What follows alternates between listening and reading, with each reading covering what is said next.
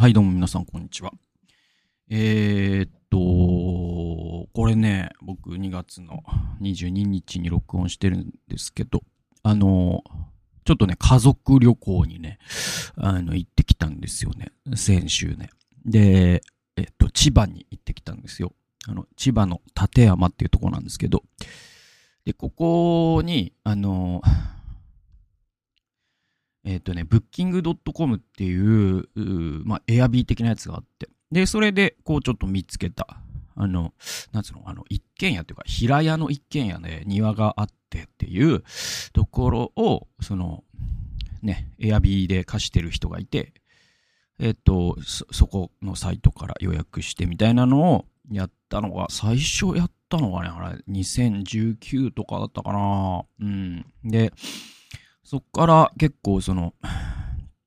娘がすごいそ気に入って。で、今回4回目なんですよね。でも今2年ぶりとかか。うん。で、あの、えーっと、まあなんかね、すごいこう、今回3泊したんですけど、えーっと、うん、まあなん、ちょっと別荘っていうのかなだから、ちょっとそのい家で、うんと、自宅とは違う環境の一軒家というか、で、こう、ちょっと非日常な日常を過ごすっていう楽しみ方が、なんか我々の家族にはすごく合ってて、多分そのうちの、特に僕及び、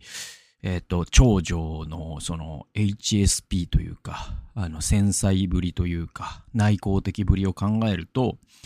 なんつうのかな、大阪に行ってビジネスホテル泊まって、えっ、と、1日目心斎橋行って、2日目 UFJ に行って、えー、みたいな。なんか、そういう遊び方は、なんか、ちょっと疲れすぎるんですよね。だから、ちょっと静かなところで、1日ぐらいはもう何もしない1日があったりとか、庭で遊ぶだけとか、まあそれぐらいがすごいなんか良くて、我が家の温度感にね。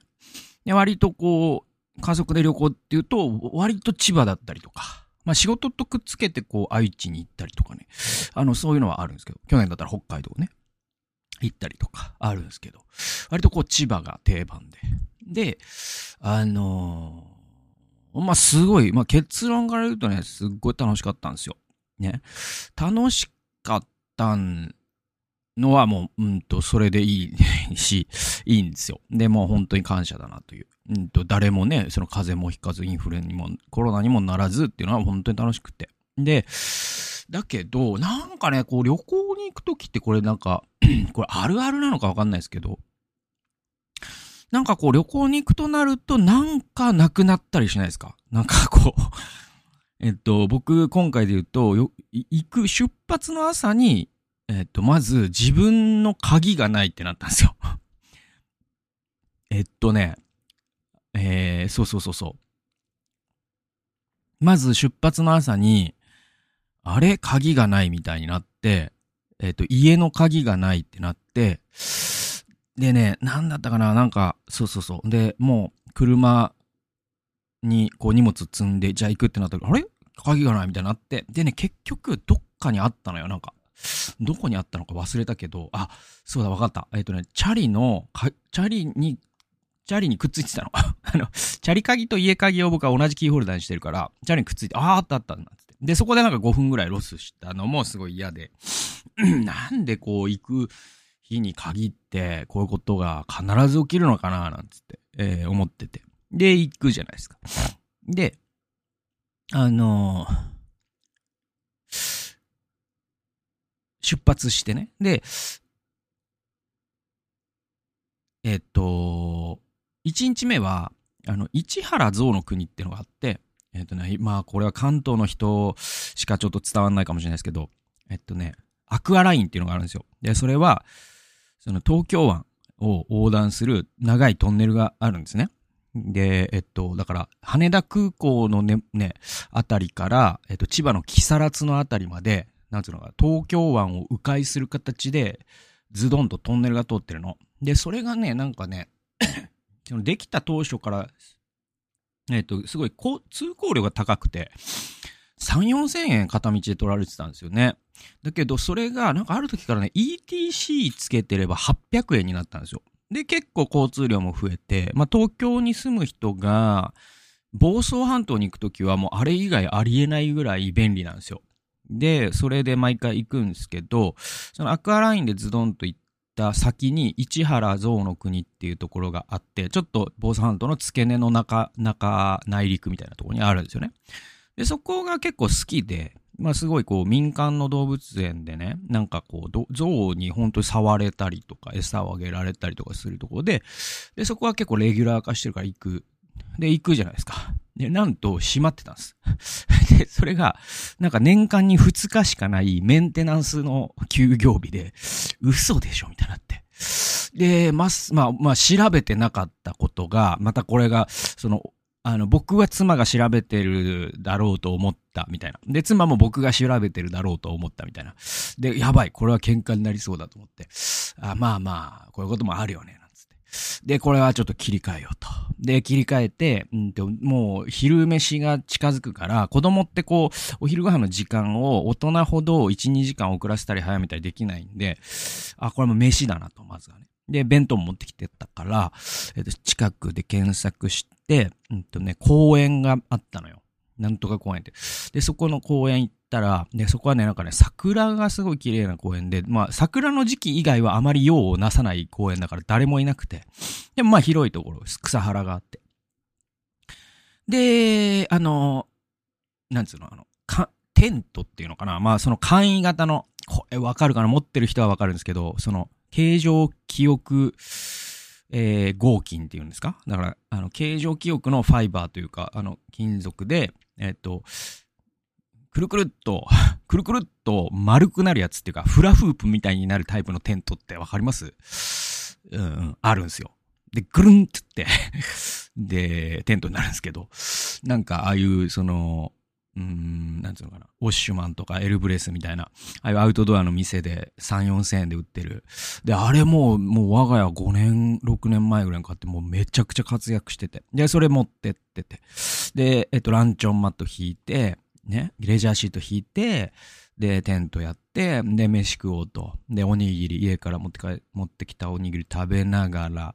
で、天気も良くて、すごい暖かかったんで、あ、いいなと。これはいいぞと。で、小春日和だし、ピクニックできて、で、子供たちも楽しそうに、あの、なんかこう歩いたりとかしてね、えー、なんかやってるから、あ、よかったよかったと。ちょっとひとまず落ち着いたぞと。で、えー、っと、それで、あのね、これ、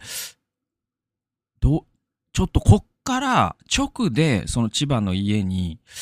ぼ、ね、立山まで行くのもありなんだけど、そうするとちょっとあまりにも早く着いちゃうっていうか、1時半とか2時ぐらいに着いちゃった時に、その午後をどう子供と過ごそうか、もちろんそこで遊ぶのも子供好きだからいいんですけど、なんか一個挟めないかなと思って、で、こう、僕の iPad mini で検索してたら、あれ？これは、えっ、ー、とね、ドイツ村っていうのがあることがわかるんですよ。で、このど、なんか東京ドイツ村っていうのがあって、で、それがね、な、えっ、ー、とね、市原から、あれ何市なのかな？ちょっと忘れちゃったんだけど、ちょ市原と木更津の間ぐらいにね、あんのよ。ね。で、そこが割とこう綺麗なテーマパークであるばかりか、なんかね、冬季、つまり2月だけでよかったと思う。なんかその、今が本当にこう、まさにその休業日だった理由でもあるんですけど、2月って、いわゆるこう、そういうこう、レジャー施設みたいなのの一番の谷間の人が少なくなる時期なんですよね。で、だから、あのー、その時期だけ入場料が無料なの。ね、その代わり、え駐車場に1台3000円取るっていう、まあまあ悪くないじゃないですか。ね。で、で、えっと、えっとね、本当にいろんな、その、ドイツ村っていうのは、すごい、えっと、ある種こう、大人がドイツの雰囲気楽しむようなゾーンがあったりとか、あとこうちょっと触れ合い動物園があったりとか、あとなんかこうツリーハウスとかそこで焚き火ができるようなワールドがあったりとか、であとはこう、ちょっと子供用の、うんと、ああいうこう、コーヒーカップ的なやつとか、あの、トランポリンとか、あとなんかこう、ソリでこうね、滑るやつとか、いわゆるちょ、ちょっとこう、なんていうの本格的な遊園地まではいかないけど、ちょっとした遊園地ってわかります？ちっちゃいジェットコースターとかね。で、そのエリアがあって、あ、このエリアはちょっとうちの子良さそうだぞと。ね。4歳と6歳だから。で、行って、で、そしたら、えっと、なんていうの？この都度課金っていうのかなだから、えっと、1個やるのに400円みたいな。で、回数券を20枚綴りで1600円ぐらいで売っててみたいな。で、それをこうやりながら、いくつかトランポリンやったりとか、ソリやったり、めちゃくちゃ子供たちも喜んでて、ああ、よかったよかったと。で、そこ行く途中に、僕が気づいたのが、あれ？鍵がないなんですよ、また。で、その家で鍵あったぞっていうくだりがあった、ところまでは覚えてんだけど、あれ？ポケットに入ってないってなって。あ、これもしかしてさっきの、その公園で、その桜の公園で、そのレジャーシート引いて、なんかこう、テントね、やって、ちょっと寝転がったりとかしたから、その時にポケットから落ちたんじゃねえか、みたいな。で、すごい僕がまたこのテンパって、で、それに囚われる。で、僕もちょっと自閉傾向があるから、なんかこう、一個のことにこだわるともう、めちゃくちゃそれにこだわる、なんていうの、もう、もう、そういう悪い癖というか、悪い癖というかもう治らないんだけど、そういう人間なんで、で、やばいやばいと。で、もう、妻は大丈夫だからっつって。で、またもうこれが、じゃあこのドイツ村終わったらまたあの桜のとこ帰るかとかいろいろ言ってたら、で、鍵にエアタグはついてないのって言われて、ついてないのよ。で、僕はエアタグよくこういうことがあるからエアタグ買ったんだけど、僕が持ってるエアエアタグは、えっと、パソコンのケースと、えっと、財布の中だけの2個なんですよ。で、あーと思って。で、えっと、それで、あ、そうだと。あの、もしかしてなんだけど、家に置いてきてる可能性あると。で、そしたら、その、自宅から3分のところに、その妻のお母さん住んでるから、義理の母がね。で、義理の母に妻が電話してくれて、ちょっと合鍵で家に入って玄関に俊君の鍵がないかどうか確認してくれるって言って。言ったら、ドイツ村で遊んでる途中に、えっと、電話があって、あったよと、家に。ああ、よかったと。で、で、よしよしと。で、えっと、そっからもう、もう一回時間戻して、えっと、その、さっきのね、えっと、桜公園でもう一個あったんですよ。それが、ゴロンって空を向いてたら思い出したことがあって、それが、僕ね、あの、この千葉、やっぱこう、その、ね、子供、特にちっちゃい子供がいる人はわかると思うんですけど、やっぱ、その、なんといってもこう、旅行って、もう家族旅行っていうのは特にもう自分が楽しむとかあんまないじゃないですか。ね。あの、もう子供が楽しんでるのを見て楽しむというメタ構造になってるから、えっと、もう子供をどれだけ楽しませるかの勝負だぞと思ってるわけ。で、やっぱこう、千葉の家といえば、これね、あのね、バーベキューなんですよ。その軒先でバーベキューできるようになってて、しかもその軒先にこう、ちゃんとこう、フォロがついてるから、雨が降っても軒先でバーベキューできる。で、今回も3回バーベキューしたんですけど、で、そのバーベキューの時に、その巨大なマシュマロをね、デザートとして焼くってのを前回やって、それが楽しかったから、今回、その巨大なマシュマロってなかなかね、売ってないんですよ。あの、なんだろう、見つけたらラッキーっていうか、なかなかなんかちっちゃいやつはあるんですよ。よく売ってるんですけど、あの、大きさで言うとどうだろうな。だから、えー、うまく、あれですけど、巨大なマシュマロの大きさを表すものがなかなかないんですけど、えー、っとね、だから5センチぐらいある感じのね、結構ね、もうがっつりマシュマロ、なんか海外のマシュマロみたいなやつがあるんですよ。輸入のね。うん。で、高さ5センチぐらい、幅4センチぐらいのやつあるんですよ。で、それを、えっ、ー、と、買ってあったの。見つけたタイミングがあって、行く前の月に、あ、これは絶対千葉でやろうと思って。で、それ2袋買ってあって。で、さらに、もう1個、ちょっとお父さんお楽しみタイムやろうと思って、あのね、これは、あの、コロナ禍ですごい東京のホテルが投げ売りの時に、割と僕は、あのー、ビジネスホテルに家族で泊まるみたいな、うさばらしをしてた時に思いついたやつで、それがね、あのね、アマゾンとかで買えるんですけど、これ。あのね、これおすすめですよ。だから。えっと、直径90センチぐらいの風船が売ってんですよ。で、これがね、いくら、えっとね、10枚入りで980円とか、そ、そんな感じ、値段で言うと。で、まあ、1個100円ぐらいなんだけど、それがね、なんかね、家でやるとさ、なんかいろんなもの壊したりとかするんだけど、ちょっとホテルとかだと、まあそれでも壊さないように気をつけないといけないよ。だけど、ホテルってそもそも物が少ないから、結構できるんですよ、それが。で、これを千葉の家でやったら、しかもこう庭もあるから、これは絶対楽しいぞと。で、これも買ってあったんですよ、アマゾンで。で、それを千葉に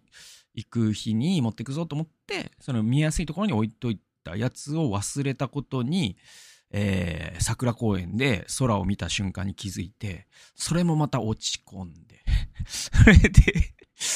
で、えっと、さらに、じゃあ、まあまあ、そういうこともあるかな、なんつって。で、えっと、ドイツ村、まあまあ、鍵もあったことだし、胸を撫で下ろしつつ、でもマシュマロ忘れたな、みたい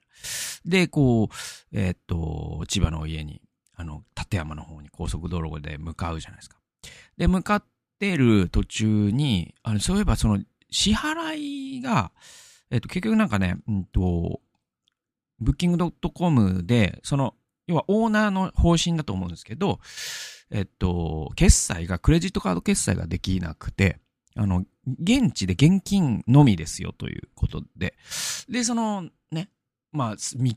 日間かける家族4人だから、まあまあなね、現金じゃないですか。で、それを現金で持ってきたって聞いたら、あの、忘れてて、忘れててっていうか、その、宿泊代はクレジットで払ったものだと思った金額しか家から現金持ってきてなくて それで、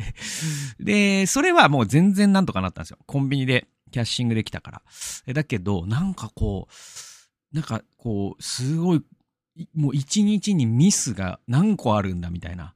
で、まあなんかいろいろもう言い訳というか、なんか自分が嫌になるから、こういうのって。で、まあ、こだわっちゃう性格だし、なんか自分が本当に嫌になるなと。で、その自分が嫌になるのも妻は知ってるから、えっと、いやもうそれしょうがない、もうしょうがないよ、つってすごい励ましてくれて。で、まあ結構忙しかったの正直。だからもう当日の朝まで仕事してて。だからまあそれで忙しかったからね、なんつって。いや、そうだよ、そうだよって妻も言ってくれて。で、まあ妻もそうやってね、一個あったりとかするから、まあ私たちはそうだよね、なんつって で、で、まあそんな自分たちを愛そうね、みたいな話を 妻と 話して。だって治んないんだもん、なんつってなんか、なんかすごい、えっと、割とこう、その辺は似たもの夫婦かもしれないですね。うちは。だから、な、なんつうの、なんかね、あの、例えばさ、僕が、えっと、め、まあ、なんかね、ハンバーガーとか食べてるとするじゃないですか。で僕が食べてたらもう、もう白いシャツにケチャップがめちゃくちゃついてることに僕が気づいてないの妻がもう、あなた、もう、しゅんくんはもうそうだよね。もうしゅんくんだもんしょうがないよ。なんていう、しゅんくんだよ。しょうがないよ。ガチャーンつって、妻がコカ・コーラを全部こぼすみたいな。で、で、なんかこう、すげえこう、ボケとボケの組み合わせみたいになってて。なんかこう、あの、ジャン、ジャンポ系で言うと、おたけと斎藤さんっていうか、あの、ロバートで言うと、秋山と馬場ちゃんっていうか、そのツッコミがいないパターンなんで、うちの夫婦は。だからまあもう自分たちを愛していく以外ないんですけど、なんかもう、こういうのって治んねえから、脳の特性だから。で、多分、僕の場合は特にすごいね、スポットライトみたいなのがすごい狭いんですよ、脳の。マルチタスクなんてもう絶対できないし、ものすごいレーザービームみたいなスポットライトだから、一つのこと考えたら、もうそれから切り替わるのも遅ければ、その一つのことっていう範囲がめちゃくちゃ狭いから、もうこんなんばっかで。で、結果、えー、千葉から帰ってきて一番最初にしたことは、エアタグを2個買い足しましたね。で、で、もう本当に、エアタグ高いんですけど、高いんですよ。だけど、もう、これはもう背に腹は変えられないというか、で、実際1年に何回か役に立ってるし、まあそんな僕の障害者にはそういうね、あの補助する機会に頼ろうと思って、まあそんな旅行でした。でも楽しくてよかったです。はい。えー、では、えー、っとですね、えー、聖書研究でございますけれども、えー、薄っぺらな二元論っていうですね、タイトルなんですよね。これ2017年の僕のデボーションの記録なんですけど、呼ぶ記の4章7節ってとこで、さあ思い出せ、誰か罪がないのに滅びたものがあるか。どこに正しい人で立たれたものがあるかっていうですね、これは、ヨブの友人のテマン人、えー、エフィ、エリファズかな？が、えっ、と、嘆き悲しみを吐露したヨブに向かって反論をすると。で、えっ、と、まあ、僕、こうメモってる、彼の反論や哲学は浅いって書いてます。で、お前何様なんだよってことなんだけど、でも浅いと思いませんか皆さん。なぜなら、まあ、苦しむ友人に向かって、きっとあなたは罪を犯したからに違いないって言ってるわけだから、そんな浅いやついないじゃないですか。で、で、えっとね、エリファズの世界観、人生観っていうのは、良いものは良い報いを受け、悪いものは悪いもの、悪い報いを受けるという、まあ、平凡な二元論に基づいていて、そしてそれは二重に間違ってるって僕書いてるんですよね。で、まず、良いもの、悪いものという二分法が間違いであると。で、イエスは良い悪いの二分法について聞かれたとき、父という良いお方がいるだけだと答えたと。ね。だから、あなたは良いことを教えてくださいって、ね。あの、立法学者に聞かれたときに、いや、良い方は一人だけですっていうふうに、イエス様って質問の軸をずらしたじゃないですか。つまり質問の質問に答えなかったんですよ、イエス様は。で、現実はそんな二分できるようなものではなく、多くのグレー、グレーゾーンがあるっていうか、もうむしろ現実って無限に続くグレーのグラデーションだと思うんですよ。で、それを白と黒だと思うっていう、白と黒に分けられると思うという世界観において、エリファズは間違ってるんですよね。で、現実は重層的であり、良い人間に悪い側面があるし、悪い人間に良い側面が混在してるわけですよ。で、善っていうのは神にのみ属するんであって、人間の中に白も黒もいなくて、人間はグレーなんですよね。ってこと、っていう点で間違ってて、もう一個の間違いは、エリファズの、え、2番目の間違いは、そのシンプルなロジックだと。悪いものは悪い報いを受ける。ヨブは悪い報いを受けている。従って悪いことをしたに違いないという、えー、この三段論法ですよね。これが彼の信じていることなのだが、これも絶望的に間違っていることを、第一章の神とサタンのやりとりを知っているので、読者は知ってるわけですよね。だって、読者は、ヨブが間違ってたからこんな目に遭ってるんじゃなくて、正しかったからこそ、神とサタンの交渉によって、えー、こうなったってことを読者は知ってるわけだから。だから、エルハズは間違ってるってことを、えー、読者は知ってるわけね。でしかし、数多くのキリスト教会やキリスト教カウンセリングは、この間違いを踏襲しているように私には思われると。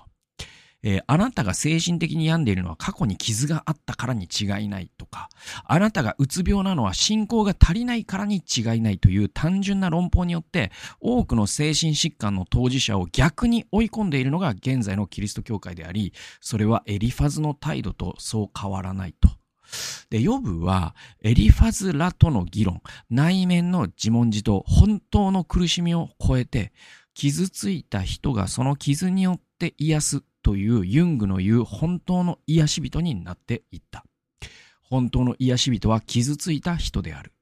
薄っぺらな二元論に騙されてはいけないというのが僕のこの記事なんだけど、記事っていうかね、僕のメモなんだけど、まあ、なんつうのかな。あの、すごい、その、うんと、傷、うん、なんかね、傷に焦点を当ててっていう、そういうクリスチャンカウンセリングがね、ハマる人は全然いいいいんですよ。いいんだけど、なんつうのか、そこだけじゃないから、人間ってもっと複雑だよっていうのは、まあ僕自身が、そのうつ病の2年間で結構この傷があるに違いないというアプローチとか、その信仰があるこ、あればうつにならないみたいな前提を持つ人によってすごく嫌な気持ちを味わって、むしろうつ病が悪くなっていったっていう経験があるからね。だから、うんと、何ていうのかな、僕、その、うつの本当に一番辛い時に、一回、えっと、なんかの本がどうしても読みたくて、ヘンリー・ナーウェンだったかな。で、あの、当時まだあった新宿の、うんと、オアシスブックセンターってとこに行ったんだよね。クリスチャンブックが売ってるとこね。で、そしたら、えっと、背表紙にタイトルが書いてあって、本のね。えっと、信仰と祈りで鬱は治るっていうタイトルの本があったの。で、これはきついぞと。で、これ読む人が読んだら、この背表紙で自殺する人いるだろうなって僕、当時うつ病の僕は思ったよ。なぜならば、それ裏返すと、あなたが鬱なのは信仰と祈りが足りないからだって言っちゃってるじゃん。でも、そんなもんじゃないから。っ